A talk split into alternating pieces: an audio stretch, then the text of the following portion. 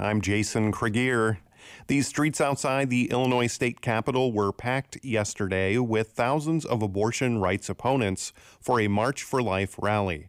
Mawa Iqbal has more. Rallygoers were carrying signs, posters, and banners that spelled out one common message that abortion access should be illegal in Illinois. Republican State Representative Bill Hauter was one of the speakers.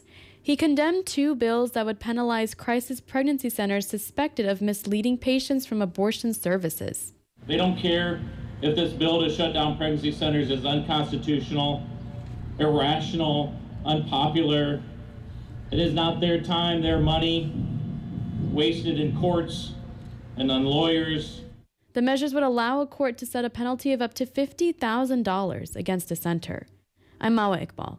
Meanwhile, a new report describes the devastation medical debt causes Illinois families and calls for hospitals to help.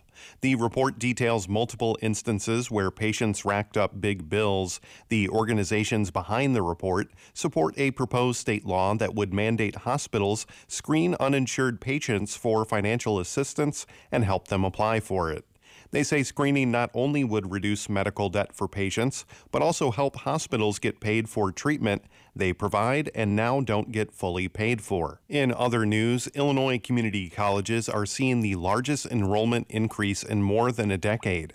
State Community College Board Executive Director Brian Durham says spring enrollment is up by more than 7% over last year. This, I think, shows that we're shifting back, you know, to pre-pandemic levels and ultimately, um, we see a lot of growth in areas like career tech ed and vocational skills training that are very hands on. Adult enrollment at community colleges rose by 29% over the year, and the number of students taking dual credit courses increased by more than 10%. Lastly, businesses still trying to recover from the pandemic can get some help in a new round of state back to business grants. This latest round of federally funded grants makes $175 million available to restaurants, hotels, and businesses that serve the creative arts industry. Applications open on April 5th and the deadline is May 10th. Arts organizations that are eligible for the grants may include theaters, museums, and performing arts venues. I'm Jason And I'm Leah Lerner.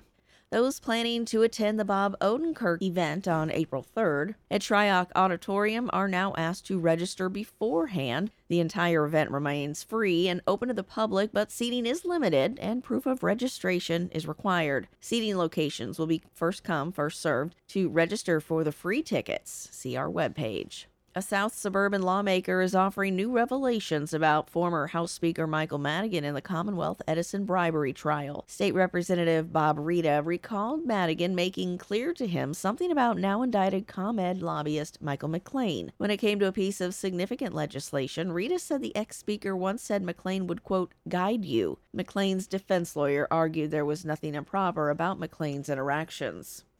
Community colleges in Illinois are enjoying the largest enrollment increase in more than a decade.